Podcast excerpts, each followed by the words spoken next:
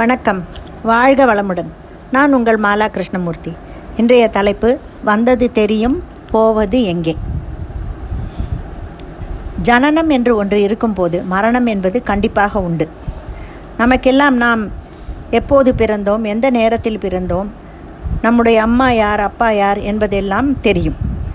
ஆனால் இந்த மரணம் மாத்திரத்தை மரணத்தை மாத்திரம் கடவுள் இரகசியமாக வைத்திருக்கிறான். இறந்த பின் எங்கே போகிறது ஆத்மா என்பதையும் ரகசியமாக வைத்திருக்கிறான். பிறக்கும் போதே விசா, பாஸ்போர்ட் எல்லாம் ரெடி. ஆனால் டிக்கெட் போடுவது மட்டும் இறைவன் தான். அதை யாருக்கு எப்போ போடுவான் என்பதும் ரகசியமே. இந்த இடைப்பட்ட வாழ்வில் எத்தனை ஏற்றம் இறக்கம், சுகம் துக்கம் எல்லாம் கலந்தது தான் வாழ்க்கை. இந்த பாட்டில் தன் மனைவி இழந்து வாடும் சிவாஜி இறந்தவர் திரும்பவும் மீண்டு வரமாட்டார் என்ற உண்மையை கூறி தன்னைத்தானே சமாதானப்படுத்தி கொள்கிறார். வந்தவரெல்லாம் இங்கேயே தங்கிவிட்டால் புதிதாக வரும் உயிர்களுக்கு இடமில்லாமல் போய்விடுமே, அதனால் தான் இறப்பு என்ற ஒன்றை இறைவன் வைத்திருக்கிறான். போனால் போகட்டும் போடா, இந்த பூமியில் நிலையாய் வாழ்ந்தவர் யாரடா என்கிறார். நடந்ததை எண்ணி வருந்தாதே, கடந்ததை எண்ணி கலங்காதே, போனால் போகட்டும் போடா என்று டேக் இட் ஈஸி பாலிசியை கடைபிடி. கடந்த காலத்தையோ இறந்த மனிதரையோ திரும்ப கொண்டு வருவது யாராலும் இயலாத காரியம். அந்த கோட்டைக்குள் போனால் திரும்புவது சாத்தியமில்லை. அதனால் இருக்கும் போதே நம்மால் இயன்ற நல்ல காரியங்களை செய்ய வேண்டும்.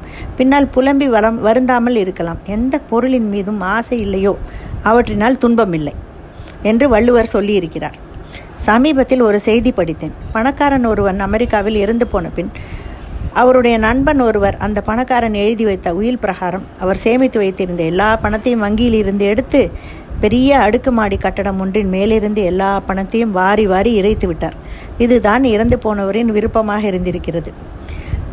நம் எல்லோருக்கும் ஐம்பது அறுபதுகளில் இந்த மரண பயம் ஓரளவு வந்து விடுகிறது. இதை தவிர்க்க நாம் ஒன்றும் ஞானிகள் அல்லவே. அப்போ இந்த பயத்திலிருந்து தப்பிக்க என்ன செய்யணும்? பகவத் ஸ்மரணை தான். கடவுளே, என்னை உன் பாதார பாதாரங்களில் நல்லபடியாக சேர்த்துக்கொள் என்று வேண்டுவது ஒன்றுதான் செய்ய முடியும். இதைத்தான் அனாயாச மரணம் என்பார்கள்.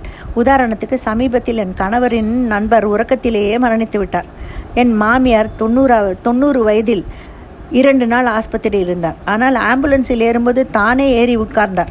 நாத்தனாரோ இன்னும் ஒரு படி மேலே. பிரார்த்தனை நிறைவேற்ற சென்றவர் அம்மன் காலடியிலேயே மரணம். அவர் கோவில்களுக்கு நிறைய தொண்டு செய்திருக்கிறார். அதனால் தான் அவரை அந்த இறைவனே தன் காலடியில் மரணத்தை தந்தானோ என்று தோன்றுகிறது. எல்லோரும் பெற்ற குழந்தைகள் மடியில் மரணிக்க வேண்டும் என்று விரும்புவோம். ஆனால் இவருக்கோ உலகுக்கே தாயானவள் பராசக்தியின் பாதார இந்தங்களிலேயே கிடைத்தது. கண்டிப்பாக அவருடைய பூர்வ ஜன்ம புண்ணியம்தான். நம் நெருங்கிய சொந்தங்கள் ஆஸ்பத்திரியில் சரீர சிரமம் படும்போது நமக்கு அவர்களை பார்ப்பது கூட மிகவும் கஷ்டமாக இருப்பது உண்மைதான். அமுமாஹு பரம் மிருத்யும் பவமானம் து மத்தியமம் அக்னிரேவோ வமோ மிருத்யு சந்திரமா சது ருஷ்யத்தை. இந்த மந்திரம் சூரிய நமஸ்காரம் எனப்படும் அருணப்பிரஷ்னத்திலிருந்து இடம் பெறுகிறது. இங்கே கண்ணுக்கெதிரில் தெரியும் இந்த சூரியன் தான் மிருத்யு, அதாவது மரணம். சூரியனில் ஏற்படும் உக்கிரமான சலனத்தினால் ஆயுள் குறைந்து போய் அதனால் ஏற்படும் மரணம் யாராலும் தவிர்க்க இயலாது. பவமானனால், அதாவது காற்று, பிராணனால் ஏற்படும் மிருத்யு இடைப்பட்ட, அதாவது மத்தியம மிருத்யு எனப்படுகிறது. பிராணவாயுவானது உடலில் நாடிகளில் பாதை மாறி சஞ்சரிப்பதனால் மிருத்யு உண்டாகும். ஆனால் பிராணாயாமம் அறிந்த யோகிகள் முயற்சி செய்தால் இந்த மிருத்யுவை தவிர்க்க இயலும். ஆகவே இது மத்தியம மிருத்யு எனப்படுகிறது. ஜடராக்னி, அதாவது வயிற்றினுள் இருக்கும் அக்னி மந்தப்படும் போது நோய்கள் ஏற்படுகின்றன. அதனால் மரணம் ஏற்படுகிறது. ஆனால் வைத்தியர்கள் அதிக சிரமமின்றி இது சம்பந்தமான நோய்களை நீக்கி இந்த மரணத்தை தவிர்த்து விடுகின்றனர். ஆகவே அக்னியினால் சம்பவிக்கும் இந்த மிருத்யு கடைநிலை, அதாவது அதம மிருத்யு எனப்படுகிறது.